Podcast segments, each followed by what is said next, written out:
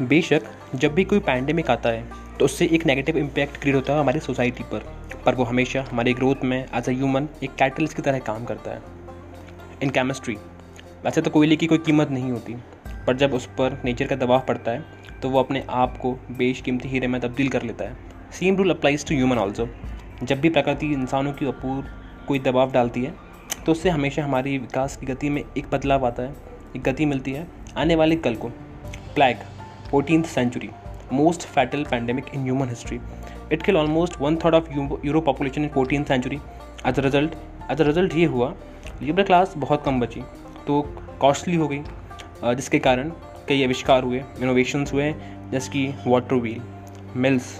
ज़्यादा से ज़्यादा घर स्टोन्स के बनना चालू हो गए, यानी कि पत्थरों के, जिसके कारण